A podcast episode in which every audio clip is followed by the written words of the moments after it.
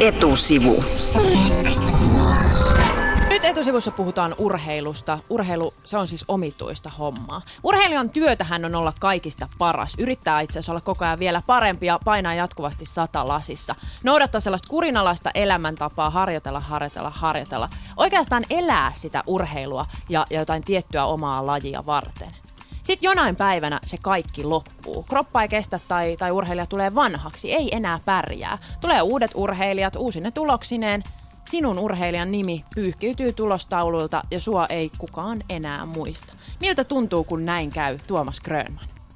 Niin, no tota, se tuntuu, jos mä mietin omaa lopettamista tietysti tässä kohtaa, niin, niin ja uskon, että moni muukin jakaa tämän urheilijan, niin Sanotaan, että mulla, mulla oli semmoinen, että mulla aluksi oli helpotus, koska mä olin joutunut pelaamaan semmoisen häpetunteen kanssa, koska mä olin pelannut loukkaantuneena ja pystynyt suorittamaan niin hyvin kuin pystyy ja vertasi siihen oman parhaaseen ja silloin totta kai semmoinen selviytymistaistelu niin kuin hävettää ja syö sisältäpäin ja, ja se, siitä seuraa kaikenlaisia masennuksen kaltaisia oireita ja alakuloa niin kuin kenelle tahansa. Ja sitten kun lääkäri niin sanoi, että sä et voi pelata, joku muu teki sen mun puolesta, se oli helpotus. Mutta sitten taas, kun vähän aikaa, aikaa kului, niin sitten se tuntui tosi pahalta, että just noin mitä sä kuvasit äsken tuossa, niin jos ihminen määrittää niin kuin oma elämässä työn kautta, niin kuin jokainen huippurheilija tekee ja aika moni muukin tekee niin, niin, niin sitten kun sä et enää voi urheilla, niin, niin sitten saa, sulla on arvottomuuden kokemus. Tuntuu, että ei ole mitään. Se tuntuu aika pahalta. Niin, sä kerroit Tuomas äsken, että, että se urheiluuran loppuminen tuo jotenkin semmoisen tunteen, että ei ole mitään. Ja sä samalla kerroit siitä, että kun sä kuulit, että sun ammattilaisura loppuu, se ei enää jatku, sä kuitenkin tunsit ensimmäisenä helpotusta, koska sä olit elänyt semmoisessa niin loukkaantumisen kierteessä. Millaista se oli elää loukkaantumisen kierteessä ja semmoisessa selviämisen pelossa? Monta vuotta? Joo, no aluksi oli niin, että jos lähdetään vähän kauempaa, niin mulla on mennyt elämässä niin kuin kaikki tosi hyvin. Ja jääkekurassa mennyt tosi hyvin. Mä oon nuorten maajoukkueessa ollut aina niin kuin oma ikäluokan lahjakkuuksia ja varattiin NHL suomalaisista ykkösenä. Muun muassa Jere Lehtinen, mikä tuli Stanley Cup voittaja, varattiin jälkeenpäin ja sitten mentiin Turkuun. No ensimmäiset neljä vuotta SM Liigassa, niin kulta, pronssi, hopea. Sitten lähdetään niin kuin Turusta, siellä oli Jursinovi valmis silloin 90-luvun puolessa välissä. Ne joukkueesta lähti 15 NHL. Sanoin, että tänä vuonna joku liikajoukkue, mistä lähtee 15 pelaajaa niin kuin 20. Sitten silloin kaikki. Meillä oli kaikki, me ajateltiin, että tämä on ihan normaali elämä, kaikki menee hyvin, ei ole mitään, tästä vaan niin kuin kävellään NHL, ja niin me tehtiinkin. No sitten, mun tuli paha vamma, ensimmäinen oikeastaan tosi paha polivamma, leikkaus koko vuosi sivussa. Pitkä aika. Sitten se oli mun viimeinen vuosi NHL-sopimuksesta. No, tietysti kun on ollut vuoden pelaamatta, niin ei ole kauhean helppo saada uutta. Sitten mä tulin tänne jokereihin ja ajateltiin, että sieltä nousu uudelleen siihen ja sitten kyllä silloin uskoit siihen vielä, että yksi loukkaus ja mä teen tosi kovaa hommia ja mä pääsen täältä, mutta sitten mä huomasin yhtäkkiä täällä jokereissa, mä olin vuoden kuntouttanut, mä huomasin, että hetkinen, että polvi turpoo koko ajan. Mä kävin kolmesepää asemalla, immun syvähuoko nestettä pois polvesta kahden viikon välein tuota punktoitiin polvesta ja sitten aina sitä uudelleen ja uudelleen. Sitten piti aina jättää harjoituksia välistä, että pystyisi pelaamaan. No tarkoittaa, että nopeus ja kaikki tämmöiset asiat niin heikkenee. Yhtäkkiä mä oonkin huonompi. Ja sitten tullaan tähän urheilupsykologisen puoleen, kun sä oot vähän huonompi, että pystykää tekemään ihan niitä kaikkia asioita. Sulla on paljon epävarmuuksia mielessä, että miten mä voin nyt, kun tuo polvikin on kipeä, mä en ole harjoitellut. Sun itseluottamus menee. Sitten sulla on kaksi juttua, että sä oot oikeasti fyysisesti vähän huonompi ja sitten sulla on vielä itseluottamuskin mennyt. Ja sun suoritus on romahtaa. Sitten rupeat ver- vertaamaan siihen, niin kuin, ja katsojatkin vertaisi varmasti, kun muisti, kun mä olin lähtenyt sinne NHL ja kaikkea, että kuinka hyvä pelaaja oli, ja mikä, mitä sillä nyt ja tämmöisiä. Mä lähdin selviytymään peleihin, kun siinä on aika vissi ero, että jos pelaaja lähtee niin kuin onnistumaan peliin, että mä niin kuin mietin silloin nuorempana, että kun mä lähden tuonne, että jes mä pääsen tuonne kaukaloon ja miten mä voin onnistua, mitä hyvää mä voin tehdä. Nyt mä lähdin kaukaloon niin, että miten mä selviäisin sieltä jollain tavalla sillä, että mä en nyt ihan mokaisi ja näin. Niin se rupesi kuluttaa. Se vei ilourheilusta. Joka päivä piti mennä kipeän polven kanssa harjoituksiin. Koko ajan niin kuin semmoista niin kuin alakulua. Ei missään ei koe sitä onnistumista. Siitä tulee häpeä kokemusta ja sellaista, mikä syö ihmistä sisältäpäin ja pitkäsyöksyssä se vetää sun mielen maahan. Lopulta se loukkaantuminen sitten myös päätti sun uran, sillä polvella ei pystynyt enää, enää niin kuin ammatikseen jääkiekkoa pelaamaan. Joo, yhdeksän kertaa leikattiin ja neljä vuotta mä yritin sen kipeän polven kanssa, että tosi pitkää neljä vuotta sitten lääkäri sanoi, että nyt ei enää voi, niin sitten voi ymmärtää, että se on helpotus siinä vaiheessa. Olitko katkera siitä, että sä loukkaannut? Sun meni osa terveyttä siinä. No, no silloin ei ehkä ihan aluksi, mä en ajatellut sitä terveyttä ja en ehkä vieläkään, että mun polvi on kumminkin semmoinen, että mä pystyn nyt aika hyvin kaikkea tekemään, että jossain vaiheessa varmaan pitää se lumpio vaihtaa, mutta et juosta nyt ei pysty näin, mutta siitä mä olin katkera, että mä en päässyt toteuttamaan sitä mun ja, ja viemään sitä ihan loppuun asti, että mä olisin halunnut pelata niin kuin NHL vielä. Mä pääsin miesten maajoukkueeseen yhden kerran, se Nakano 98 ja se pronssi, ja sitten NHL se jäi vähän kesken se loukkaantumisen takia, että mä olisin halunnut, että pelata siellä vähän pitempään. Sitten kun kaikki kaverit pelasi ja mä kuitenkin nuorin, tuli kesällä käymään, niin se kaikki muistutti mua siitä, että missä mä olisin voinut olla, mitä mä olisin voinut tehdä ja puheet oli erilaisia ja tämmöisiä, että, että kyllä mä siitä olin katkera niin kuin aluksi, mutta enää mä en ole yhtä, että, että, että kun elämä sai sillä aika hyvä suunnan sit opiskelujen kautta ja näin, niin ei mulla, ei mulla semmoista katkeruutta niin kuin enää ole missään nimessä, mutta aluksi oli. Etusivun vieraana siis entinen jääkiekkoilija, nykyinen urheilupsykologi Tuomas Grönman. Sä tuossa mainitsit, että sä lähdit nuorempana onnistumaan sinne kaukaloon. Tota, puhutaan huippuurheilusta. Voiko huippuurheilijalle se urheilu olla vain duunia, perusduunia? Mun mielestä ei voi olla. Tai ainakaan niin kuin, että, että ei voi päästä ainakaan huipulle, jos se on sulle pelkkä duuni, koska sun pitää heittäytyä siihen täysillä tavalla elästä joka solulla se, sun pitää miettiä syömisiä, lepoa ja kaikki. Et se on niinku, vaikka et sä tietoisesti miettisit, mutta ne on sun elämässä koko ajan, että se määrittelee se sun, miten hyvä suoritusvideo sulla, miten hyvin sä pelaat, niin se määrittelee sun elämää. Ja, eli huipulle ei voi päästä, jos se on vaan sun duunia.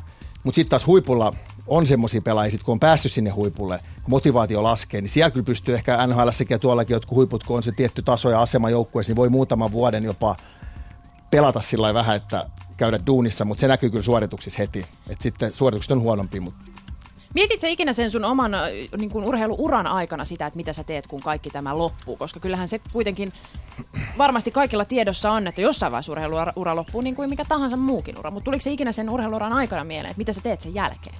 No, mulle ei kyllä tullut. Että en mä ei oikeastaan kerennyt, kun mä loukkasin 24-vuotiaan tosi pahasti. Et sitten, no siinä vaiheessa tietysti tuli, kun oli tämä neljä vuotta, että kovempikin päätä jo jossain vaiheessa, kun kolmatta kertaa niin kuntouttaa ja se ei ole tullut kuntoon, niin silloin totta kai tulee mieleen, että, että mitä mä nyt teen, että tämä oikeasti voi loppua. Ja silloin sitten tulee ehkä sinne pelosekainen ajatus, että miettii kaikenlaisia vaihtoehtoja niin kuin epärealistisesti, sitä ja tätä ja tota. Ja aika usein tulee se olo, että enhän mä pysty mitään noita tekemään, että siinä nostaa tavallaan se muu maailmankin alustalle, esimerkiksi yliopistomaailma. Sä nostat se jonnekin alustalle, sä ajattelet, että se on jotenkin niin kummallista ja ihmeellistä, että mä oon vaan jääkiekkoilla, että enhän mä voi siellä pärjätä. Se tulee enemmänkin sellaisia hirveitä epävarmuuksia siinä vaiheessa, kun on siinä murrosvaiheessa, että onko se loppumassa.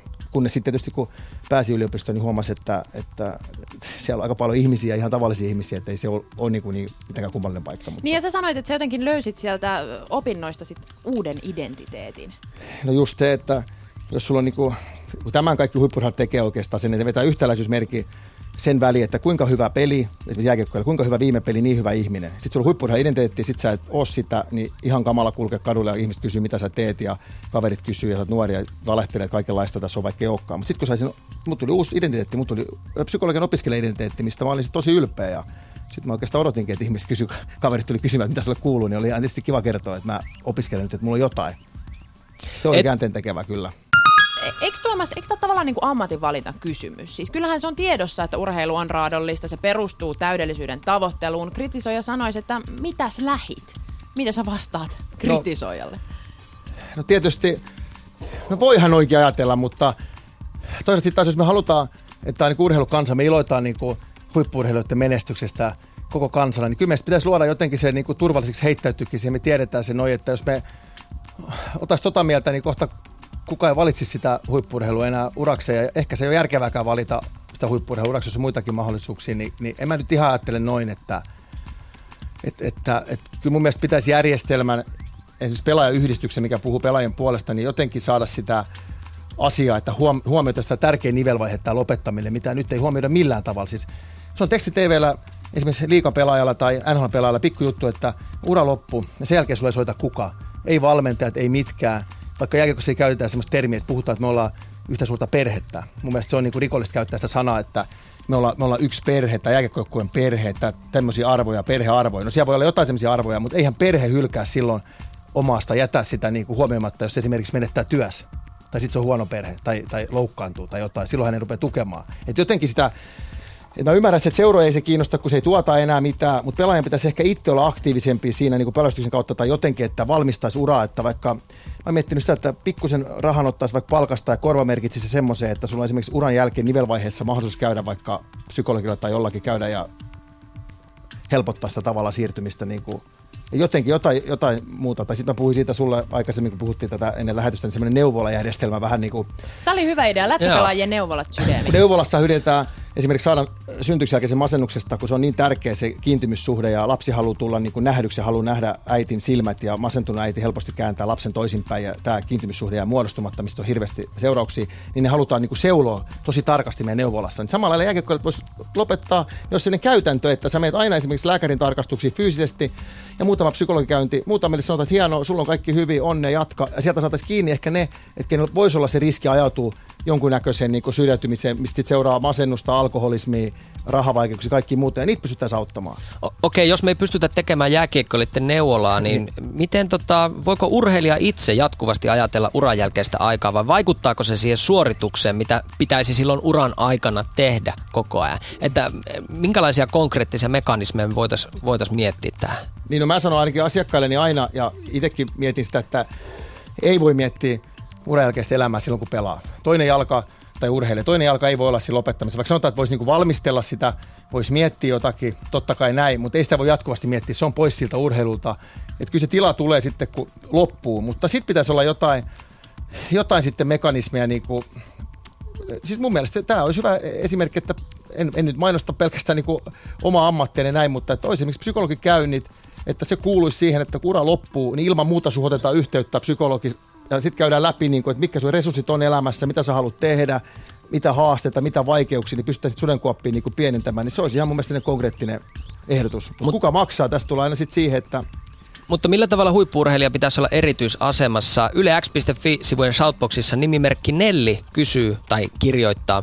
No eihän muistakaan töistä soitella perään, jos ura loppuu tai saa potkut. Ei, täysin hyvä kommentti, että tämä on just näin. Ja sen takia mä en ehkä onkin tietysti puhun jääkiekkomiehenä, että pelaajayhdistyksen pitäisi pitää huolta siitä, että neuvottelisi ne, samalla lailla joku muutkin liitot sit voisi neuvotella omille työntekijöille tämmöisen samanlaisen, koska se koskettaa ihan kaikki ihmisiä. Jos sä joudut työttömäksi tai jäät eläkkeelle, niin se arvottomuuden tunne, mitä tästä on puhuttu, niin se, se käsittelee, se koskee ihan kaikkia.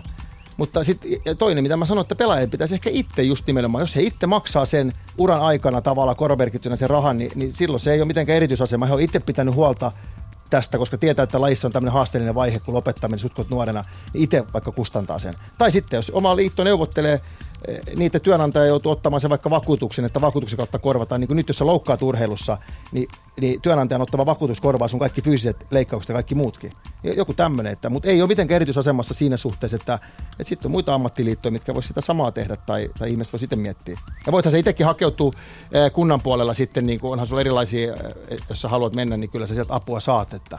Mutta jos sä nyt saisit aikakoneella palata morjestamaan itseäsi pienenä poikana jossain siellä Viitasaarella pipolätkän keskellä, keskellä, kun, kun niin kuin pieni Tuomas Grönman on juuri päättänyt, että lätkä on parasta ja mä haluan mm. tehdä sitä isona. Niin sanoisitko sinä, aikuinen Tuomas Grönman, hänelle, että mietipä vielä? Tämä on kyllä hyvä, hyvä kysymys, että siis jääkiekko just nimenomaan siis englanniksi play on niinku leikkiä pelata, sama asia, että se on niinku leikki, se on hauskaa, se on kivaa, ei sitä ajateltu ammattina. Totta kai mä sanoisin pikkupalvelta jatkaa sitä pelaamista, se on intohimoissa, nautit tästä.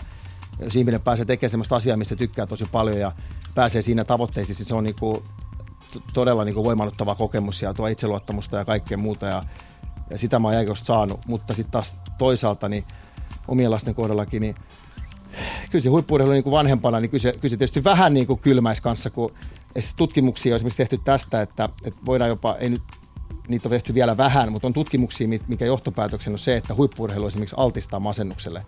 Tehtiin kanadalaisten huippuimareiden kanssa ne tutkimus, siinä oli N aika pieni, eli osallistujamäärä, mutta joka tapauksessa siinä olympiataso uimarit, niin mä en tarkkaa lukua muista, mutta se on selvästi enemmän kuin valtaväestöllä, niin se oli joku yli puolet vai yli, joku 60 prosenttia siinä tutkimuksessa osallistuneista näistä aivan huippuimarista oli viimeisen kolmen vuoden aikana kokenut keskivaikean masennuksen oireita kun valtaväestössä se on semmoinen jossain vaiheessa elämää, ehkä tuommoinen niin 20 prosenttia, 50 prosenttia kokee jotain masennuksen oireita. Eli siinähän johtopäätöksen tutkimuksessa oli, että, että huippuurheilu voi jopa altistaa. Ja mä tällä uskon sen, se, se voi altistaa. Ja sitten toinen, mikä siinä oli johtopäätöksen tutkimuksessa, että tämä pitäisi ottaa huomioon. Jos me tiedetään, että tämmöinen on todella riski huippuurheilulla, niin miksei seurat, järjestelmä missään välissä niin kuin ei yritetä niin kuin tehdä jotain toimenpiteitä siinä uran aikana, ettei sitä olisi ja varsinkin uran jälkeen.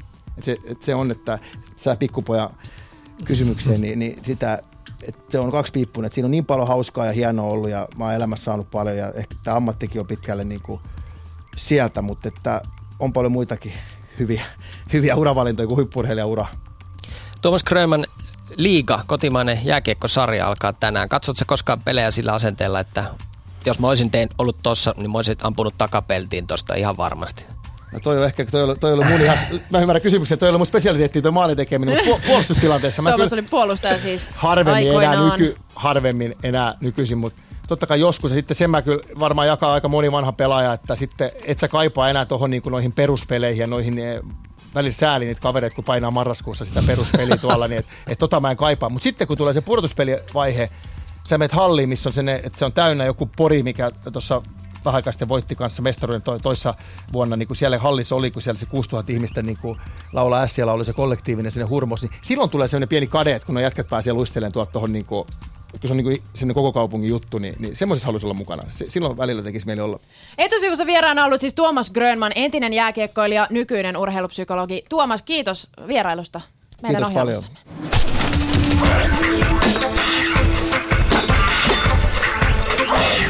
Etusivu.